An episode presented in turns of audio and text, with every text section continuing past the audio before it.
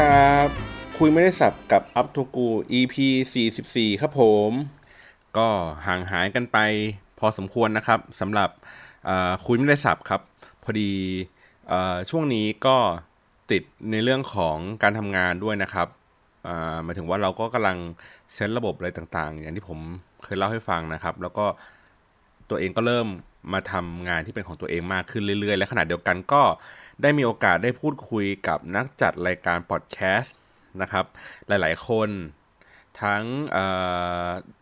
ทั้งในตัวของที่เป็นรายการในเครือของ Get Talk นะครับ อย่างที่ผมเคยแจ้งไปในแฟนเพจนะครับว่าได้มีการพูดคุยกับผู้จัดใน Get Talk มาบ้างนะครับ ในเรื่องต่างๆ ก็เลยคิดว่าวันนี้น่าจะเป็นโอกาสอันดีครับ ในการชวนคุณผู้ฟังมาฟังในเรื่องเกี่ยวกับพอดแคสต์นะครับ ก็ใน EP 43 ก็เลยเป็นชื่อตอนว่าพอดแคสต์ครับ เราจัดรายการพอดแคสต์แต่ว่าในรายการคุยไม่ได้สับ เราก็จะพูดเรื่องนั้นเรื่องนี้ส่วนใหญ่ก็จะเป็นเรื่องเกี่ยวกับพวกโซเชียลมีเดียใช่ไหมทีเนี้ยก็เลยคิดว่ามันก็คงถึงเวลาล้วในการที่เราจะมาอธิบายในเรื่องของพอดแคสต์ว่าสิ่งที่ผมกำลังทำอยู่นะครับสิ่งที่ลูกค้ารับรู้รับทราบ สิ่งที่ผู้ฟังกำลังฟังอยู่นั้น ในวงการของคำว่าพอดแคสต์ในประเทศไทยมัน กว้างแค่ไหนนะครับ แล้วก็ในมุมของนัก marketing ต่างๆนะครับ หรือตัวที่เป็นลูกค้าที่เป็นพวกแบรนด์ต่างๆเนี่ยเขามีความรู้ความเข้าใจเกี่ยวกับเรื่องของพอดแคสต์มากน้อยแค่ไหนนะครับ ก่อนอื่นเลยก็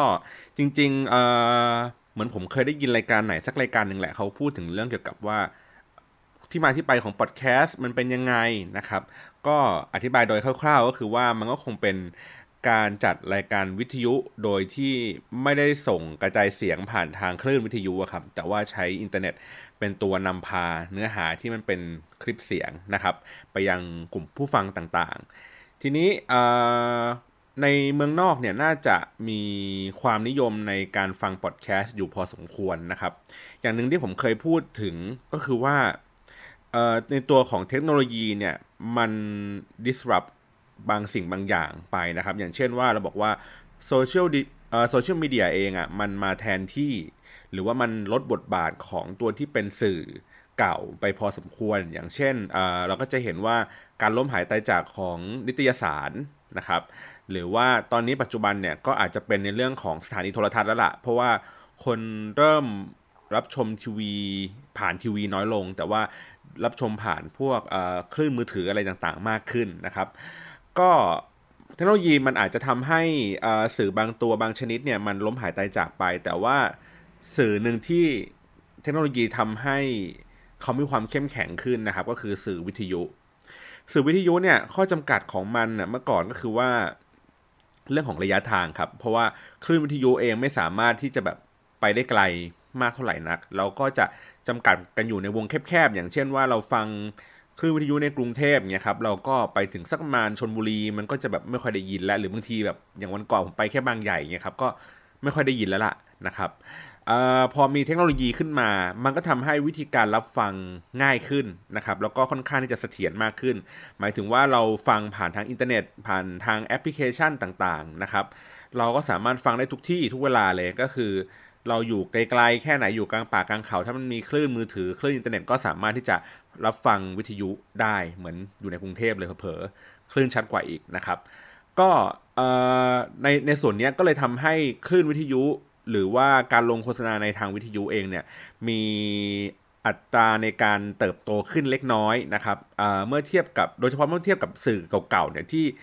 การลงโฆษณาเขาลดลงไปเรื่อยๆ อย่างเช่น พวกสื่อนิตยสาร สื่อหนังสือพิมพ์นะครับ แต่วิทยุเองอะมี การลงโฆษณาค่อนข้างที่จะทรงตัว หรือว่าบางครั้งก็อาจจะเพิ่มขึ้นเล็กน้อยด้วยซ้ำนะครับ ซึ่งก็เป็นเรื่องน่าแปลกของของวิทยุเองว่า เอ๊ะทำไมการมีเทคโนโลยีแล้วทำให้ตัวเขาเองไม่ไม่ไม่ไม่ถูกฆ่าไม่ตายอะไรอย่างนี้นะครับ ทีนี้ในตัวของวิทยุอย่างที่บอกว่าพอเราเข้าไปดูในเนื้อหาลักษณะเนื้อหาของสถานีวิทยุตอนนี้นะครับเขาก็มีการปรับเปลี่ยนกันพอสมควร อาจจะเป็นในเรื่องของข้อจำกัดในด้าน น่าจะเป็นลิขสิทธิ์ในการเล่นเพลงนะครับ มันก็เลยทำให้ตัวตัวการที่เราเปิดเพลงในสถานีวิทยุต่างๆ เนี่ยเขาก็ต้องมีค่าใช้จ่ายเพิ่มขึ้นในการที่จะซื้อลิขสิทธิ์ซื้อคำขออนุญาตในการแบบเผยแพร่เพลงต่างๆอะไรเงี้ยครับและขณะเดียวกันก็คือ พฤติกรรมของคนสมัยนี้เขาไม่จำเป็นที่จะต้อง รอฟังเพลงที่เขาอยากจะฟังบนวิทยุครับเขาสามารถที่จะเข้าไปที่อินเทอร์เน็ต เข้าไปที่ YouTube เข้าไปที่จุกหรือเข้าไปที่ Apple Music อะไรต่างๆ นี้ แล้วก็เขาก็เลือกหาเพลงที่เขาอยากจะฟังได้ในทันทีโดยที่ไม่จำเป็นที่ต้องมานั่งรอดีเจมาเปิดเพลงเหล่านั้นนะครับ ในขณะเดียวกันเขาเองก็มีความเป็น on demand พอสมควรคือ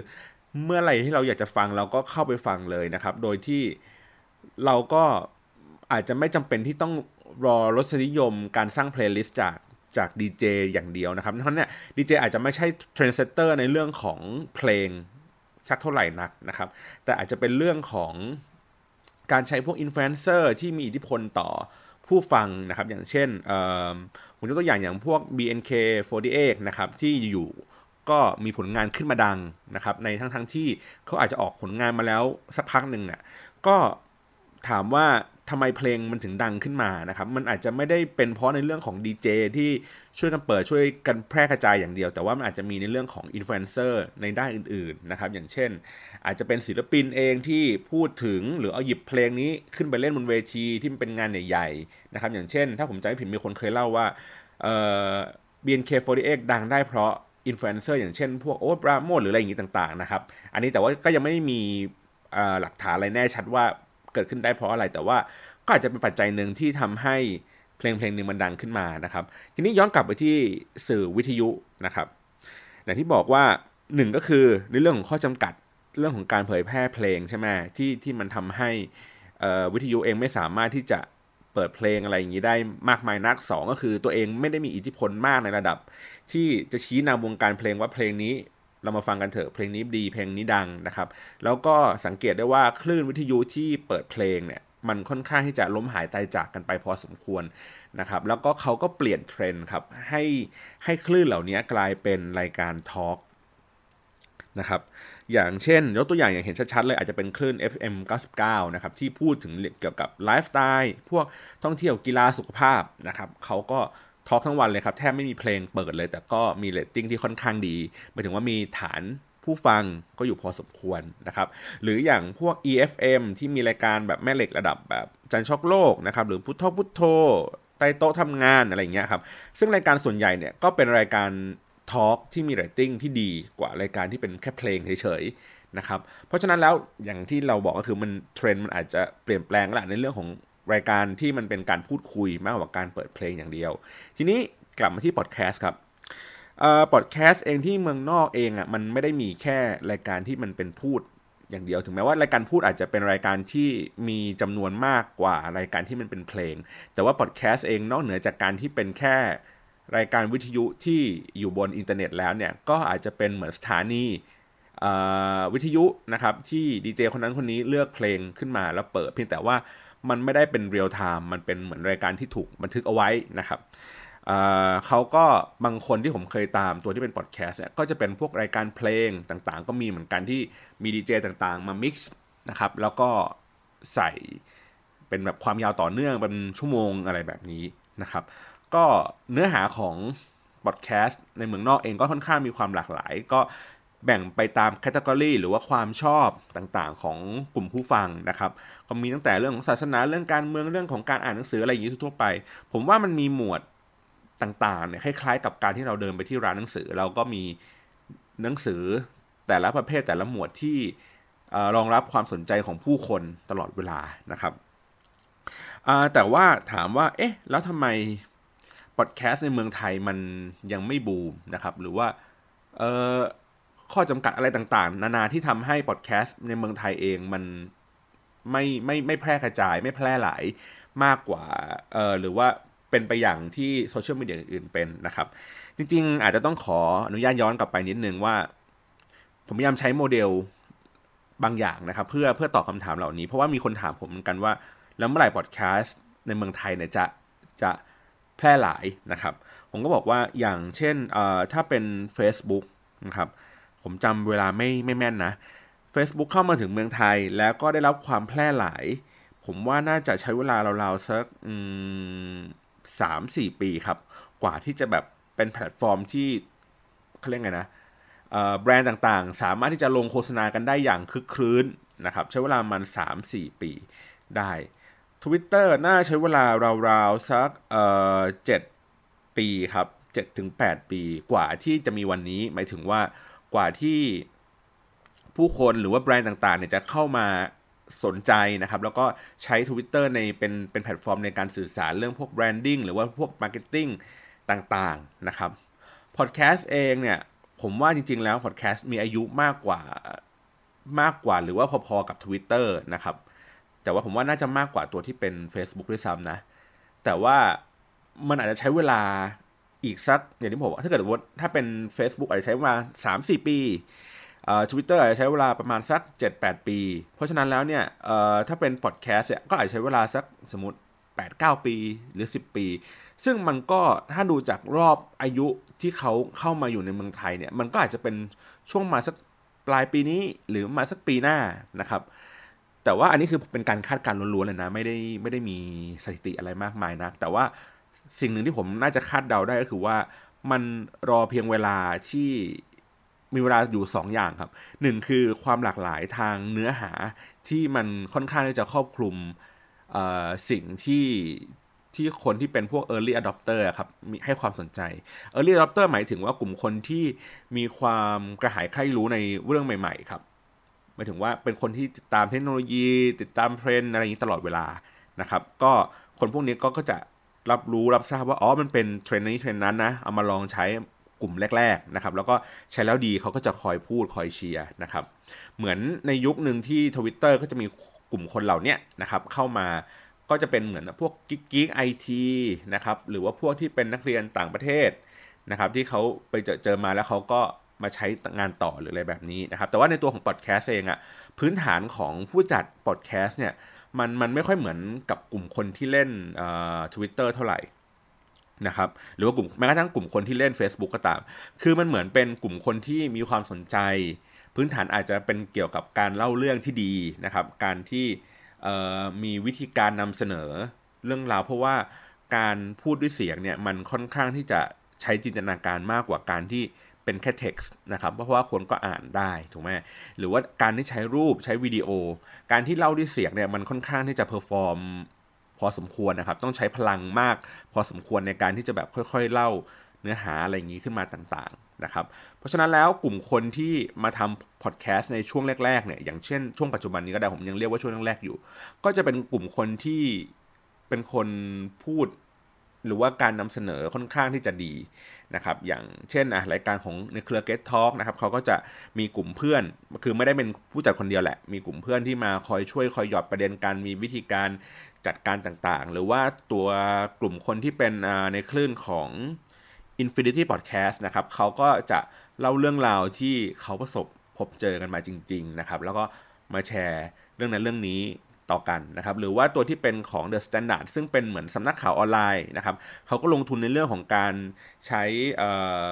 นักสัมภาษณ์นะครับนักเขียนคอลัมน์ที่เขามีวิธีการพูดการคุยการถามอะไรต่างๆเนี่ยครับมาเป็นผู้ดำเนินรายการบ้าง เป็นคนเล่าเรื่องบ้างนะครับหรือว่ามีแขกรับเชิญอะไรอย่างนี้ต่างๆ กัน เพราะฉะนั้นแล้วเนี่ยมันจะกลุ่มคนเหล่านี้จะไม่ใช่เป็น early adopter เหมือนอย่างที่โซเชียลมีเดียอื่นๆ เขามีกันนะครับ เลยบอกว่ามันก็เลยกลายเป็นจุดแข็งและจุดอ่อน จุดแข็งก็คืออาจจะเป็นในเรื่องของลักษณะของเนื้อหา ที่เราจะรู้สึกว่าเฮ้ยเรื่องเล่าของแต่ละคนน่ะมันมันดูมีความน่าเชื่อถือเนาะเพราะว่าแต่ละคนคือใช้ประสบการณ์ของตัวเองอะ่ะมาเล่าให้ฟังเรื่อยๆเรื่อยๆนะครับแต่ว่าข้อเสียของมันก็คือว่ามันไม่มีกลุ่มคนที่มีพลังมากพอในการที่จะทำให้ไอ้แพลตฟอร์มเนี้ยมันมันเติบโตขึ้นครับ ลักษณะใกล้เคียงนิดนึงก็คือว่า ความที่ต้องเป็นคนที่สามารถที่จะเล่าเรื่องได้นะครับ มันก็อาจจะสอดคล้องกับพฤติกรรมของกลุ่มคนที่อยู่ใน Twitter เพราะ Twitter เองก็ต้องใช้ทักษะในการเล่าเรื่องพอสมควรนะครับ เพราะฉะนั้นแล้วเนี่ยมันก็เลยมีความเชื่อมโยงต่อกัน ก็คือคนใน Twitter เองที่มีคนตามสักระยะหนึ่งนะครับเขาก็เเวลาเขามาเล่าเรื่องในพอดแคสต์เนี่ยก็จะมีเสน่ห์มากขึ้น ก็จะฟังง่ายๆนะครับ แล้วก็มีวิธีการจัดการในเรื่องของเนื้อหา มีวิธีการในการปั่นกระแสอะไรต่างๆนะครับ เพื่อให้ผู้คนได้มีส่วนร่วมในการที่จะมาพูดคุยกันเป็นเนื้อหาส่วนหนึ่งในรายการนะครับ ก็จะมีความเชื่อมโยงกันในระดับหนึ่งแหละว่าว่าว่ามันเป็นแบบนี้ แต่ขณะเดียวกันในฝั่งที่เป็นเอ่อ Facebook นะครับความเชื่อมโยงของเขาเวลาเขาเล่าเรื่องเนี่ยเขาจะผมไม่ค่อยเจอหรือแทบไม่เห็นเลยนะว่า คนจาก Facebook มาเล่า อะไรสักอย่างผ่านพอดแคสต์อะเออถ้าไม่ใช่ถ้าไม่นับว่าเป็น The Standard อะไรอย่างงี้นะครับเอ่ออาจจะมีใกล้เคียงหน่อยก็อย่างเช่นคุณโตมอน คุณแชมป์ทิปกรนะครับที่ทำรายการร่วมกัน หรือว่าตัวที่เป็นเอ่อพวกแก๊ง WiTcast นะครับซึ่งเขามีไลฟ์อยู่เนืองๆ แล้วก็มีการจัดรายการต่างๆ เพราะว่าเนื้อหาทางวิทยาศาสตร์บางครั้งมันต้องมีภาพประกอบอะไรอย่างนี้นะครับเขาก็อาจจะใช้วิธีการเชื่อมโยงนั้น แต่ว่าส่วนใหญ่คนที่ใช้งานอยู่บน Facebook เป็นหลักเนี่ยเขา จะพัฒนาแพลตฟอร์มก็คือการสร้างตัวที่เป็น video content นะครับแล้วก็เอาไปเผยแพร่ผ่านทาง YouTube หรืออะไรอย่างต่างก็คือให้เห็นเป็น visual เป็นเป็นคนจริง ๆ แหละมานั่งพูดนะครับ มีท่าทางมีอะไรอย่างนี้ไปนะครับ เขาก็จะมีเขาเรียกไง potential ในฝั่งที่เป็นทำให้คนเห็นภาพเหล่านั้นมากขึ้นนะครับ แต่ว่าในถ้าฝั่งถ้าเป็น Twitter เองอะ่ะก็จะเป็นคนที่หลบๆ ซ่อนๆ อยู่ใน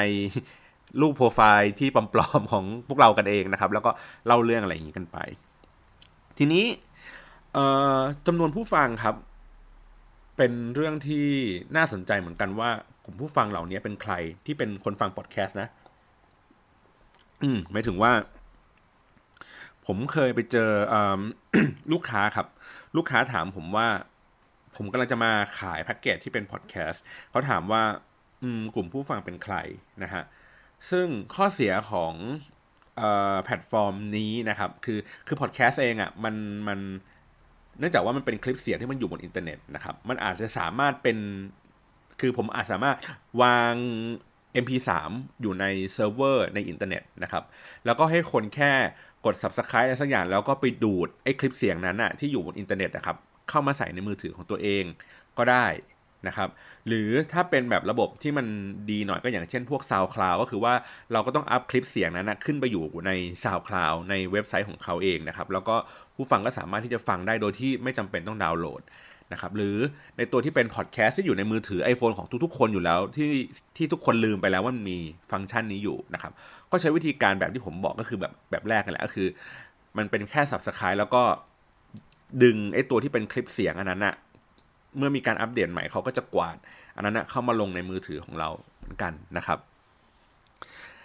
ทีเนี้ยมันมีปัญหาคือว่ามันไม่มีการเก็บข้อมูลอย่างเป็นกิจจลักษณะครับหมายถึงว่า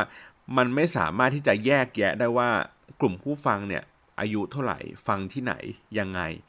นะครับแทบไม่มีอะไรเลยด้วยซ้ำมีแค่จำนวนของการฟัง ซึ่งตัวเลขจำนวนของการฟังเองเนี่ย ถ้าถ้าผมจะไม่ผิดผมเข้าไปดูใน SoundCloud เขาใช้วิธีการนับว่ายังไง เขานับเป็นถ้าผมจะไม่ผิดนะเขานับเป็นจำนวนครั้งครับ ที่เราเห็นว่าเป็นยอดวิวอะเขานับเป็นจำนวนครั้งว่ามีคนฟังทั้งหมดกี่ครั้ง เขาก็เลือกนับเป็นจำนวนวิว แล้วก็วิธีการนับผมพยายามดูนะว่าเขานับกี่วินาทีถึงจะเรียกว่าเป็นหนึ่งวิว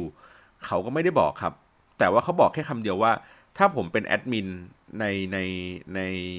SoundCloud นั้นนะครับหมายถึงว่าใน account ของตัวเองอะ่ะผมจะวิวกี่ครั้งอะ่ะมันก็จะไม่นับเป็นวิวครับ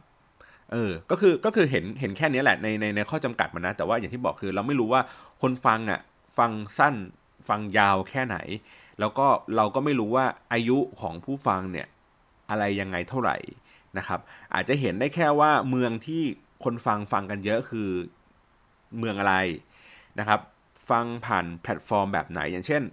ฟังเอ่อฟังผ่าน SoundCloud โดยตรง หรือฟังผ่านตัวที่เป็น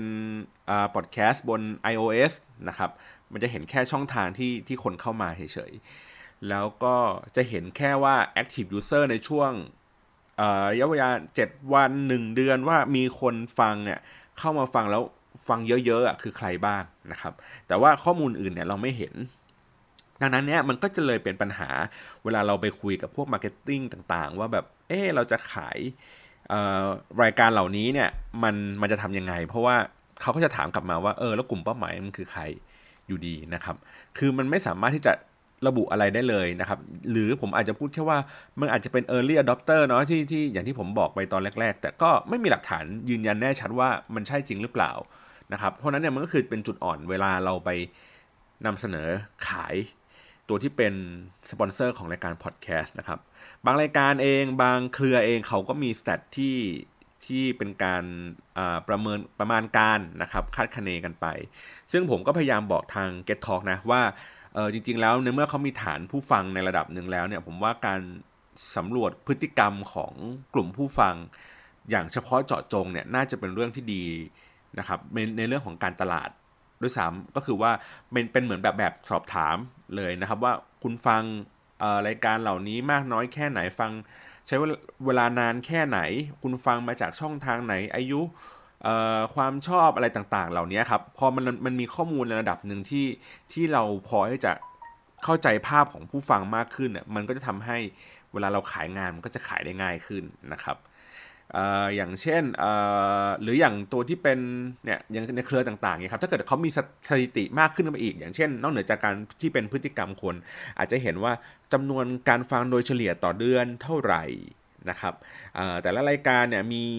ค่าเฉลี่ยเท่าไหร่อะไรยังไงกลุ่มเป้าหมายของแต่ละรายการเป็นยังไง มันก็จะทำให้เราเหมือนนัก marketing หรือว่าตัวที่เป็นลูกค้าเองก็จะเข้าใจในพฤติกรรมของกลุ่มผู้ฟังมากขึ้นนะครับ หรือในขณะเดียวกันผมพยายามเซตตัวที่เป็นโมเดลใหม่ๆนะครับในเรื่องของการไปขายสปอนเซอร์เนื่องจากว่าตัวตัวพอดแคสต์เองอะ่ะมันเป็นกลุ่มคนที่ค่อนข้างที่จะแคบนะครับไม่คือมันก็ไม่ได้แพร่หลาย หรือไม่ได้รับการยอมรับเท่าที่ควรจากจากถ้ามาเทียบกับตัวที่เป็นโซเชียลมีเดียอื่นๆนะครับผมใช้วิธีการหลาย ๆ แบบ อย่างเช่นว่า ผมใช้วิธีการสถิติแบบ โง่ๆครับสถิติแบบโง่ๆของผมก็คือว่าการที่เราเอ่อบางทีเราไม่รู้หรอกว่าจำนวนจริง ๆ ที่แท้จริงมันคืออะไร มันเป็นการจำนวนการคาดการณ์ครับ ซึ่งมันก็เป็นผมว่ามันเป็นศาสตร์ที่น่าสนใจนะ เวลาเราเราเราขายในสิ่งที่แบบ มันไม่มีตัวเลขที่แน่ชัด แต่ว่าเรากำลังพูดถึงโอกาสนะครับว่าเรามีโอกาสมากแค่ไหนในการที่จะเราจะทำลงทุนสิ่งนั้นสิ่งนี้ เช่น ผมบอกว่าคนในกรุงเทพมีทั้งหมด 10 ล้านคนนะครับ แล้วก็ในทุกๆเช้ามีคนออกไปเดินออกคือออกเดินทางไปทำงานอยู่ ผมว่าสัก 10%แล้วกันประมาณสัก 1 ล้านคนนะครับอยู่อยู่ในระหว่างการเดินทาง ผมบอกว่าใน 1 ล้านคนนั้น คนที่ต้องฟังอะไรสักอย่างหนึ่งอยู่นะครับ ติดติดหูอยู่อะฟังหูฟังฟังเพลงหรืออะไรอย่างนี้ต่างๆเนี่ยหรือว่าเปิดวิทยุฟังอยู่บนรถเนี่ย ผมตีให้สักประมาณน้อยที่สุดเลย 20%น นะครับของจำนวนคนทั้งหมด 1 ล้านคนก็คือ 2 0 0 0 0 0ถูกไหมมันถึงว่าคนที่ฟังไอ้อย่างเงี้ยทุก ๆ เช้ามีอยู่ประมาณ 2 0 0 0 0 0 คนในกรุงเทพและไอ้สองแสนคนนั้นอะเขาฟังอะไรบ้างครับเขาอาจจะฟังเพลงสักประมาณ 60-70%ของไอ้สองแสนคนเขาอาจจะฟังข่าวหรืออะไรอย่างงี้ต่าง ๆ สัก สักเอ่อสักสิบเปอร์เซ็นต์ยี่สิบเปอร์เซ็นต์ก็ได้ฟังอะไรเรื่องราวที่มีสาระจากสองแสนนั้นอาจจะเหลืออยู่สี่หมื่นคนนะครับและไอ้สี่หมื่นคนนั้นอะที่เขาฟังอะไรที่มันมีสาระอยู่ในหูเขาเนี่ยเป็นผ่านจากมือถือสักประมาณครึ่งหนึ่งก็เหลือมาสักสองหมื่นคนนะครับเพราะฉะนั้นแล้วเนี่ยสองหมื่นคนคุณที่คนที่กำลังฟังรายการพอดแคสต์อยู่อะในทุกๆวันอะ มันอาจจะมีจำนวนมากถึง 20,000 คนต่อวันก็ได้ แล้วถ้าจะเกิดคิดไปเป็นทุกๆวันไป 1 สัปดาห์อาจจะมีคนฟังทั้งหมด 1 0 0 0 0แสนคนหรือว่า 1 0 0 0 0แสนครั้งนะครับ มันก็เป็นเรื่องของ awareness ที่ดีในการที่จะแบบขายของหรืออะไรอย่างนี้ต่าง ๆ ได้ อันนี้นี่ผมสมมุติเฉยๆนะ ว่าตัวเลขนี้อาจจะแบบไม่แน่ชัดแต่ว่าอันนี้คือเป็นวิธีการหนึ่งที่เวลาเราจะขายอะไรที่มันมีไม่มีอยู่ ไม่มีตัวเลขอยู่จริงๆอะเราใช้ในเรื่องของการประมาณการการคาดการพฤติกรรมอย่างเงี้ยเป็นตัวเลขอย่างนี้ไปนะครับ หรือในอีกทางหนึ่งแล้วค่ะจะพูดว่าอืมเราจะไม่ได้ขายตัวที่เป็น เป็นแบบนี้ครับเป็นเหมือนวิทยุอย่างเงี้ยครับแต่ว่าเราจะขายอย่างอื่นพ่วงไปด้วย ก็คือว่าในเมื่อเราบอกว่ามันมีความสอดคล้องกับตัวที่เป็นทวิตเตอร์ดังนั้นเนี่ยเราอาจจะต้องขายจากทวิตเตอร์เป็นหลักก่อนนะครับก็คือว่าให้คนที่ที่เขาจัดรายการในพอดแคสต์ที่เขามีตัวตนอยู่บนทวิตเตอร์ด้วย ให้ทำแคมเปญอะไรสักอย่างบนทวิตเตอร์นะครับแล้วก็เอาเรื่องหลักต่างๆ เหล่านี้ที่เขากำลังพูดถึงในในแท็กที่เขาเริ่มเขาใช้เนี่ยโยกอันเนี้ยลงมาตัวที่เป็นพอดแคสต์เพื่อ เหมือนจบให้มันดูสวยๆ หรือว่าเป็นการพูดย้ำอีกทีหนึ่งว่าเออสิ่งต่างๆ เหล่านี้ที่เขาทำมาเนี่ยมันเกิดอะไรแล้วก็มีประเด็นอะไรต่างๆ ที่น่าสนใจ ก็สามารถที่จะดีไซน์เป็นแพ็กเกจแบบนี้ได้นะครับ หรือบางครั้งเองอะที่ผมเคยทำก็คือว่าเมื่อสักปีที่แล้วนะครับ ก็คือทำโปรเจกต์ร่วมกับตัวที่เป็น Get Talk นะครับ ก็ให้ลูกค้าเนี่ยมาสปอนเซอร์ในตัวของเนื้อหา เป็นรายการพิเศษประมาณสัก 6-7 ตอนนะครับ แล้วก็ให้คนพูดถึงเรื่องของสตาร์ทอัพ นะครับโดยที่เนื้อหารายการคือเป็นการสัมภาษณ์การถามกลุ่มกลุ่มคนที่เป็นtech startup ในเมืองไทยนะครับ แล้วก็ถามในประเด็นต่างๆ ที่น่าสนใจนะฮะแล้วก็เอามาใส่ในตัวที่เป็นรายการเพื่อ relate กับช่วงเวลานั้นที่มีรายการเกี่ยวกับสตาร์ทอัพออกบนทีวีอีกทีหนึ่งนะครับอย่างเงี้ก็จะเป็น tactic อีกแบบหนึ่งก็คือว่าโอเคมันอาจจะมีสื่อทางอื่นอะที่ที่ที่กำลัง run อยู่ตอนนั้นนะครับ แล้วก็ตัวพอดแคสต์เองก็คือ เป็น run เป็นการคู่ขนานกันไปนะครับ วิธีการดีไซน์โมเดลต่างๆ เหล่านี้มันก็ขึ้นอยู่กับทางที่เป็นคนขายแหละว่า เอ๊ะเขาจะบิดจับยังไง หรือว่าเขาเห็นโอกาสในสปอนเซอร์ยังไง เห็นโอกาสกับฝั่งที่เป็นผู้จัดอะไรต่าง ๆ เหล่านี้เป็นยังไงบ้างนะครับ แต่ว่าทั้งหลายทั้งปวงเนี่ยผมก็ยังรู้สึกว่ามันยังมีช่องทางมีโอกาสมีสิ่งต่างๆ เพิ่มขึ้นได้อีกในพอดแคสต์นะครับ อาจจะเช่นหน่วยอย่างที่ผมบอกว่า อาจจะต้องรอเวลาที่ใครสักคนที่มีพลังมากพอครับ ลงมาเล่นในตลาดนี้เพื่อให้ตลาดนี้มีความคึกคัก กลุ่มคนกลุ่มนั้นอาจจะเป็นออนไลน์อินฟลูเอนเซอร์ที่มีคนตามเยอะๆ แล้วก็มีความใกล้ชิด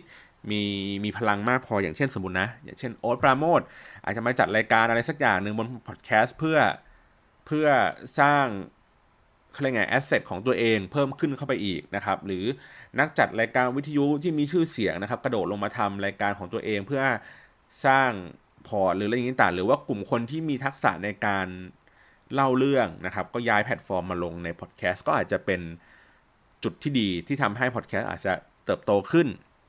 นะครับต่อมาคือความหลากหลายของเนื้อหาางที่บอกว่าช่วงนี้อาจจะเป็นช่วงที่พอดแคสต์มันเริ่มมาแล้วล่ะหมายถึงว่ามันเริ่มมีคนที่จะสนใจแล้วก็ลงเนื้อหาต่างๆมากขึ้นนะครับ แต่ว่าอุปสรรคอย่างหนึ่งก็คือว่ามันจะต้องมีการต้องมีความเข้าใจในเรื่องของระบบนิดหน่อย อย่างเช่นว่าโอเค ถ้าเกิดว่าคุณไม่อยากจะเสียตังค์นะครับแต่ว่าอยากอัดรายการบ่อยๆคุณก็ต้อง ไปอัปโหลดลงในอาจจะเป็น Google Drive แล้วก็ทำการซิงค์ตัวที่เป็น XML อะไรอย่างนี้ต่างๆ หรือว่า ISS เพื่อให้มันเชื่อมโยงอยู่กับตัวพอดแคสต์อะไรอย่างนี้ต่างๆ มันก็มีความวุ่นวายเข้าไปเพิ่มขึ้นอีก หรือถ้าเกิดคุณไม่อยากจะให้มีความวุ่นวายเหล่านั้น คุณก็ซื้อตัวที่เป็น service ของ SoundCloud ซึ่งมันต้องจ่ายปีแล้วมันเกือบเกือบ5,000 บาทนะครับเพื่อให้คุณมีพื้นที่มากพอในการอัปโหลดคลิปเสียงของคุณใส่เข้าไป โดยที่ไม่จำกัด หรือคุณอาจจะหาพันธมิตร ที่เขาเป็นผู้จัดในการจัดพอดแคสต์อยู่แล้ว อย่างเช่น อย่างของผมก็ได้นะครับ หรือว่าอย่างทาง Infinity Podcast ที่เขาเปิดพื้นที่ให้กับใครก็ได้ที่เขาอยากจะจัดรายการที่น่าสนใจก็มาอยู่ในเครือของเขา หรือว่าในตัวของ Get Talk หรืออะไรอย่างต่างๆ ก็สามารถที่จะทำได้เหมือนกันนะครับ ดังนั้นเนี่ยมันมันมีข้อจำกัดเหล่านี้แต่ว่าผมว่าวิธีการนำเสนอเนื้อหาที่น่าสนใจอะก็น่าจะเป็นจุดเด่นอีกอันหนึ่งที่จะทำให้พอดแคสต์มัน เติบโตขึ้นนะครับ อย่างเช่นว่าตอนนี้มันยังขาดอะไรอีกหลาย ๆ อย่างนะครับออย่างเช่นเรื่องของการแบบท่องเที่ยวเรื่องของไลฟ์สไตล์เรื่องของเพลงนะครับ มันยังมีพื้นที่อีกมากมายให้กับนักเล่าเรื่องในการที่จะแบบมาทำรายการบนพอดแคสต์นะครับ แล้วก็ในขณะเดียวกันก็คือมีเรื่องของอการประชาสัมพันธ์ในคลื่นรายการพอดแคสต์ที่ยังไม่ค่อยกว้างขวางเท่าไหร่ ถ้าเกิดว่ามีใครสักคนสามารถที่จะทำในสิ่งนี้ได้มันก็จะเป็นเรื่องดีนะครับ ก็เหมือนปีที่แล้วถ้าผมจำไม่ผิดจะมีสตาร์ทอัพเจ้าหนึ่งนะครับติดต่อมาเหมือนกันว่าว่าเขากำลังจะทำแพลตฟอร์มขึ้นมาเพื่อเพื่อรวบรวมไอ้พวกพอดแคสต์ต่าง ๆ เหล่านี้ครับเข้ามาอยู่ในแพลตฟอร์มนี้ด้วยกันนะครับก็ก็จะเป็นเรื่องดีในการที่เราไม่ต้องเป็นเขาเรียกไงนะในแต่ละรายการหรือว่าในแต่ละสถานีไม่จำเป็นที่ต้องมาประชาสัมพันธ์ด้วยตัวเองคนเดียวนะครับ ก็มีคนอื่นที่มาช่วยประชาสัมพันธ์รายการให้ ให้เป็นที่รู้จักมากขึ้นนะครับ ก็จะช่วยๆกันอะไรแบบนี้ แล้วก็สุดท้ายเองผมว่าน่าจะเป็นกลุ่มผู้ฟังแหละ ที่ที่น่าจะมีบทบาทสำคัญมาก ๆ ในการที่จะที่จะทำให้วงการนี้มันมันรันต่อไปได้นะครับ อย่างเช่นว่าหนึ่งก็คือเป็นเรื่องง่าย ๆ เลยก็คือการที่เข้าร่วมในในสิ่งที่รายการนั้นเขาเขากำลังพูดถึงนะครับ ไม่ว่าจะเป็นอย่างเช่นแบบ YouTube นะครับที่ การเข้าร่วมก็คือการส่งเรื่องที่งมงายเข้าไปที่รายการ YouTube หรือการที่เข้าไปดูตัวที่เป็นไลฟ์ผ่านวูฟอะไรอย่างนี้นะครับ ก็ก็ถือว่าเป็นหนึ่งในการที่จะทำให้เกิด engagement หรือว่าเกิดตัวเลขที่ดีในการที่จะที่เราสามารถที่จะเอาไปพูดคุยกับคนอื่นได้ว่า เอ้ย มันเป็นจำนวนผู้ฟังที่มีคุณภาพนะ มีจำนวนที่ดีในการที่จะแบบขายของอะไรอย่างนี้ได้นะครับ หรืออ การหรือว่าเนี่ยไม่ได้เป็นแค่ฟังอย่างเดียวนะครับ หรือเนี่ยอย่างบอกมีการมีส่วนร่วมอะไรต่างๆ เหล่านี้นะฮะหรือว่าแม้กระทั่งแชร์ไอ้คลิปเสียงเหล่านี้ออกไปในแพลตฟอร์มอื่นๆ ที่มันให้มันมีความกระจายตัวมากขึ้น ไม่ได้กระจุกอยู่เพียงแค่ Twitter อะไรอย่างนี้อย่างเดียวนะครับ แล้วก็ในขณะเดียวกันเองก็คือในตัวของพอดแคสต์เองจริงๆ ผมก็มองเห็นในเรื่องของว่ามันควรที่จะมีการเอื้อกันเกื้อหนุนต่อกันนะครับ อันนี้ในเชิงสถิตินะที่ผมเจอว่าในในรายการบางตอนที่ผมจัดแล้วมีการรีโพสต์บนช่องที่มีหรือว่าผู้ที่มีคนติดตามเยอะอย่างเช่นว่าพี่แอนหรือว่าใน Get Talk นะครับ มีการรีโพสต์คลิปของผมไปเนี่ย มันก็มีในยะทางสถิติว่ามีผู้ฟังเข้ามาสนใจมันมากขึ้นนะครับ ผมว่าอันนี้พวกนี้มันเป็นเรื่องของการตลาดเทคนิคเล็กๆน้อยๆหรือว่าอย่างเช่น การพูดประชาสัมพันธ์รายการอื่นในรายการตัวเอง อย่างเช่น สมมติผมพูดในรายการของผม อันนี้ว่าอย่าลืมฟังรายการเที่ยวที่แล้ว EP 3เที่ยวฮอกไกโดนะครับที่เพิ่งอัพไปเมื่อสัปดาห์ที่แล้วนะฮะหรือว่าอย่าลืมไปฟังรายการชาบูบังรักที่ผมไปออกอีก 2 EP ข้างหน้าอะไรอย่างเงี้ยครับก็ถ้าเกิดมันมีการประชาสัมพันธ์ในระหว่าง ระหว่างทางเนี่ยที่ที่คนฟังอยู่ มันก็จะช่วยทำให้เกิด awareness มากขึ้นนะครับ ก็ไม่ได้เป็นเรื่องที่เสียหายอะไรในการที่เราจะขายของในเครือเดียวกัน หรือว่าข้ามค่ายหรืออะไรอย่างนี้ก็ได้ มันก็เป็นการเกื้อหนุนกันกันในวงการเพราะว่าสุดท้ายแล้ว มันก็คือปัญหาร่วมกันก็คือเรื่องของ awareness แหละทำให้จำนวนผู้ฟังไม่ได้มากอย่างที่คิดเท่าไหร่นักนะครับ ก็อันนี้คือในฝั่งที่เป็นพอดแคสต์แบบ ลึกกว่าที่คุณผู้ฟังได้ฟังกันมานะครับ เพราะว่าส่วนใหญ่แล้วคุณผู้ฟังก็คงฟังแค่แบบ รายการแต่ละรายการเขาจัดอะไรยังไงบ้างใช่ไหมแต่ว่าก็ไม่มีใครมาพูดถึงสิ่งที่อยู่เบื้องหลังของผู้จัดนะครับ หรือว่าแม้กระทั่งตัวที่เป็นพวก marketing ต่างๆ หรือวิธีการขายแพ็คโฆษณาอะไรอย่างเงี้ยครับ ผมว่าเรื่องนี้มันเป็นเรื่องที่ที่อีก ถ้าเกิดเมื่อไหร่มันบูมขึ้นมาก็ไม่มีใครพูดอยู่ดี ผมก็เลยมาพูดก่อนนะครับ ก็มาเล่าให้ฟังถึงความยากลำบากในการที่กว่าจะหาสปอนเซอร์สักเจ้าหนึ่งที่ที่ให้เข้าใจในแพลตฟอร์มต่างๆ เหล่านี้นะครับ แล้วก็ผมก็ยังเชื่อว่า ถ้าวันในวันหนึ่งมันมันมีสปอนเซอร์เข้ามา มันก็จะทำคือผมคืออันนี้ผมมองเองนะด้วยด้วยส่วนตัวว่า ถ้าการที่แพลตฟอร์มใดแพลตฟอร์มหนึ่งอะมันมีอายุ ยังไม่มากหรือว่ามีความนิยมยังไม่เยอะนะครับ แล้วก็การที่มันมีโฆษณาเข้ามาอยู่ในแพลตฟอร์มที่ยังไม่ได้รับความนิยมเยอะ มันสามารถจะสร้างมาตรฐานอะไรบางอย่างในการที่จะพูดถึงมันได้นะครับ อย่างเช่นว่าถ้าเกิดสมมติว่าเราเราย้อนกลับไปทางทวิตเตอร์ทวิตเตอร์เองอะ่ะมันเพิ่งมาบูมเมื่อสักไม่นานมานี้แหละ แล้วก็พอมันบูมมากขึ้นมันก็มีวิธีการที่จะลงโฆษณาแตกต่างกัน ปัญหาก็คือว่ามัน มันมีอายุนานเกินไปครับมันถึงว่ากว่ามันจะดังอะมันใช้เวลาตั้งประมาณห้าหกเจ็ดปีนะครับซึ่งมันก็จริงๆ แล้วมันก็มีจำนวนคนในการเล่นอยู่พอสมควรแหละ แต่พอเวลาสปอนเซอร์เข้ามาปั๊บมันเหมือนเปลี่ยนพฤติกรรมจากไอ้ห้าหกปีเหล่านั้นอะให้กลายเป็นอีกอย่างหนึ่งให้ให้ทำกันอีกแบบหนึ่งให้เห็นกันอีกแบบหนึ่งดังนั้นเนี่ยทำให้คนที่อยู่กันมาห้าหกปีก่อนหน้านี้เขารู้สึกว่าแบบไม่คุ้นเลย ในการที่คุณจะมาขายของแบบนี้นะครับ แต่ ผมมามองในตัวที่เป็นพอดแคสต์ถึงแม้ว่าเขาจะมีอายุมากมากกว่าหรือพอๆกันกับตัวที่เป็น Twitter เอง แต่ว่าอย่างที่บอกคือ มันยังไม่ถึงจุดที่มันบูมอะครับ แล้วก็ทุกคนก็พยายามเชียร์ว่าเฮ้ยอยากให้ไอ้คนพวกนี้มันอยู่รอด ไม่อยากให้ผู้จัดเขาต้องแบบตายไปกลางทางอะ่ะ เพราะฉะนั้นแล้วการมีสปอนเซอร์เข้ามา การที่มีผู้คนเข้ามาจุนเจือในช่วงเวลาแรก ๆ มันก็อาจจะเป็นแนวโน้มที่ดีขึ้นก็ได้ใน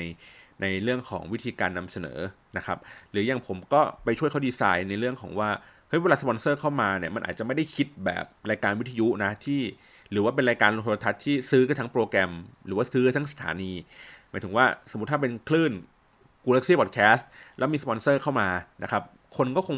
ก็คงไม่มีแพ็กเกจระดับที่ซื้อทั้ง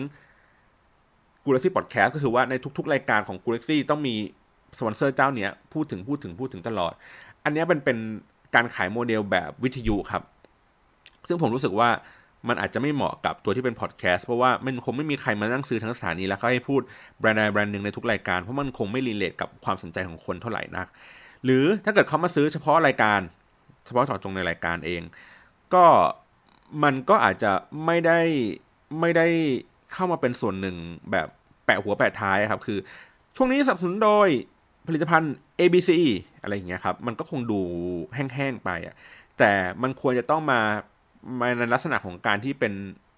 sponsor content ก็คือเนื้อหาที่พูดถึงรายการใน EP นั้นอะลิงก์กับตัวที่มันเป็นแบรนด์ค่อนข้างที่จะเหนียวแน่นหน่อยก็คือคล้ายๆเหมือนเป็น advertorial อย่างหนึ่งนะครับ แต่ว่าในเรื่องของน้ำหนักของจำนวนการโฆษณากับเนื้อหาจริงที่เราอยากจะเล่าจำนวนเท่าไหร่เนี่ยอันนี้เดี๋ยวคงค่อยคุยกันอีกทีหนึ่งเนาะว่าจะเป็นยังไง หรือถ้าเป็นละเอียดสุดก็คงเป็นการสปอนเซอร์เป็นรายบุคคลก็คือเป็นสปอนเซอร์เป็นตัวผู้จัด แต่ละคนไปเลยนะครับ อย่างเช่นว่าตัวผู้จัดคนนี้ก็จะมีสปอนเซอร์คนนี้ผูกนะครับก็คล้ายๆกับเหมือนทีมฟุตบอลน่ะที่ถึงแม้ว่าเขาอาจจะใส่เสื้อทีมไนกี้แต่ว่าสปอนเซอร์เป็นรายบุคคลอาจจะใส่ stud ที่เป็น Adidas ก็ได้นะครับ แต่ว่าอันนี้มันเป็นผมยังยังไม่ได้บอกว่าโมเดลไหนมันดีที่สุดนะ ก็พยายามหาจุดที่มันลงตัวอยู่ ถ้าเป็นแบบนั้นก็คือมันก็จะถือว่าผู้จัดจะเป็นบล็อกเกอร์คนหนึ่งในการที่จะพูดถึงตัว Product ได้ได้อย่างตรงไปตรงมา มันจะต่างจากโมเดลเมื่อกี้นะครับ ก็คือว่าตัวเมื่อกี้ถ้าเกิดสมมติเป็นสปอนเซอร์ที่เป็นทั้งรายการ ผมวาง Product ตัวหนึ่งเอาไว้ แล้วมีพิธีกรสี่คนนะครับถ้าสปอนเซอร์ทั้งรายการคือสี่คนนี้ต้องพูดพูดที่มันสอดคล้องกันกับกับไอ้ product ตัวนี้นะครับ คนนึงพูดด้านนึงคนนึงพูดอย่างหนึ่งไป แต่ถ้าเกิดว่า เราให้เป็นผู้จัดแต่ละคนเป็นเหมือนบล็อกเกอร์คนละคนกัน การวาง product อยู่ตรงกลางรายการ มันทำให้เกิด 4 มุมมองครับ ก็เพราะว่ามีบล็อกเกอร์อยู่ 4 คนที่เขาจัดรายการอยู่ คนนึงอาจจะพูดว่ามันดีในมุมหนึ่งอีกคนนึงอาจจะพูดดีอีกมุมหนึ่งอีกคนนึงอาจจะแย้งว่าไอ้มุมที่อีกคนนึงว่าดีอาจจะยังไม่ได้ดีพอนะ หรือคนนึงก็อาจจะบอกว่าเอ้ยไม่เห็นด้วยหรอกมันอาจจะไม่ได้ดีทั้งหมดอย่างที่ทุกคนพูดก็ได้นะครับ เพราะฉะนั้นความหลากหลายของวิธีการนำเสนอก็อาจจะแตกต่างกันอีกที แล้วก็มันก็จะทำให้ ผู้ฟังเองก็รู้สึกว่าน่าเชื่อถือกับการกับตัวผู้จัดมากขึ้น มากกว่าการเพียงเพียงแค่การอ่านสปอตในการที่จะแบบว่าเฮ้ยวันนี้ช่วงนี้สับสนโดยนั่นนู่นนี่นะครับ มันก็น่าจะเป็นวิธีการที่เก่าแล้วแหละแต่ว่าอันนี้คงเป็นวิธีการที่เข้าไปผสมอยู่กับในตัวของเนื้อหารายการมากขึ้นนะครับ อันนี้ก็คือผมก็มาแชร์ให้ฟังแหละว่า ในช่วงประมาณสัปดาห์สองสัปดาห์ที่ผมไปเจอลูกค้าที่เขาพูดถึงพอดแคสต์ที่ ที่ที่กำลังทำกันอยู่เนี่ยว่ามันเป็นยังไงนะครับ ก็เลยเอามาแชร์เรื่องนี้กัน แล้วก็หวังว่ามันน่าจะเป็นประโยชน์สำหรับผู้จัดรายการพอดแคสต์หรือแม้กระทั่งตัวที่เป็นผู้ฟังในพอดแคสต์เองว่าจริง ๆ แล้วมันมีความยากลำบากสำหรับตัวผู้จัดเองเนาะว่าในแต่ละสัปดาห์เขาต้องมาจัดกันใช้เวลามันสองสามชั่วโมง อุปกรณ์ที่เขาใช้กันอยู่ ก็มีราคาอยู่ค่อนข้างที่จะแพงนะครับ ก็พยายามปรับปรุงพัฒนาคุณภาพ การจัดรายการให้ดีขึ้นนะครับ เพราะว่าเรากำลัง วิ่งไปสู่การที่เราอยากจะขายโฆษณาเพื่อมาจุนเจือการอุปกรณ์ต่างๆ หรือว่าแม้กระทั่งแบบค่าเดินทางในการมาจัดรายการหรืออะไรแบบนี้นะครับ เพราะว่ามันมันคงไม่ได้เป็นเรื่องของแค่งานอดิเรกอย่างเดียวแล้วล่ะ มันเป็นเรื่องของแบบ เรากำลังลงทุนในสิ่งใดสิ่งหนึ่ง เราก็ควรที่จะได้อะไรกลับคืนมาบ้างนะครับ อันนี้ก็ต้องเข้าใจกันแหละว่า มันไม่มีใครที่จะแบบคือผมก็ไม่สามารถที่จะเอายอดวิวไป เดินเข้าไปแล้วไปขอข้าวเขากินได้ เพราะว่าผมมียอดวิวเท่านั้นเท่านี้อะไรอย่างนี้ใช่ไหมเพียงแต่ว่าเราก็ต้องต้องมีความที่จะเขาเรียกไงซื่อสัตย์ต่อกลุ่มผู้ฟังอะครับว่าเฮ้ยนี่เรากำลังทำสิ่งนี้สิ่งนั้นนะ แล้วก็นี่คือสปอนเซอร์ของเรานะ เราสามารถที่จะพูดคุยกับเขาได้มากแค่ไหน หรือว่าเราจะบอกเล่าประสบการณ์ของเราผ่านตัวที่เป็นเรื่องราวจริง ๆ มันได้มากแค่ไหนนะครับ ก็นั่นแหละเอามาแชร์กันแล้ว อย่างที่บอกคือคุณผู้ฟังเองก็อาจจะเข้าใจใน ในความยากของมันมากขึ้นนะครับ แล้วก็แม้กระทั่งตัวผู้จัดเองก็อาจจะฉุกคิดได้ว่าอ๋อโอเค เราควรจะต้องทำสิ่งนั้นสิ่งนี้มากขึ้นเพื่อเพื่อเป็นของขวัญหรือว่าเป็นของตอบแทนให้กับผู้ฟังนะครับ อะไรแบบนี้ก็อย่างเช่น อาจจะทำคันบ้านมากขึ้น หรือปรับปรุงในเรื่องของคุณภาพในการอัดเสียงอะไรต่างๆ มากขึ้น หรือทำให้เขามีส่วนร่วมผ่านทางอื่น นอกเหนือจากการที่เป็นแค่ผู้ฟังอย่างเดียวนะครับ ประมาณนี้ก็ ขอบคุณครับสำหรับการรับฟังในตอนนี้นะครับ เป็นตอนพอดแคสต์ก็คาดหวังว่าน่าจะได้รับประโยชน์มากขึ้นนะครับ ได้เข้าใจในในบริเวณโดยรอบบริบทของตัวที่เป็นพอดแคสต์ในบ้านเรามากขึ้นนะครับ วันนี้ขอบพระคุณสำหรับการรับฟังมากครับ สวัสดีครับ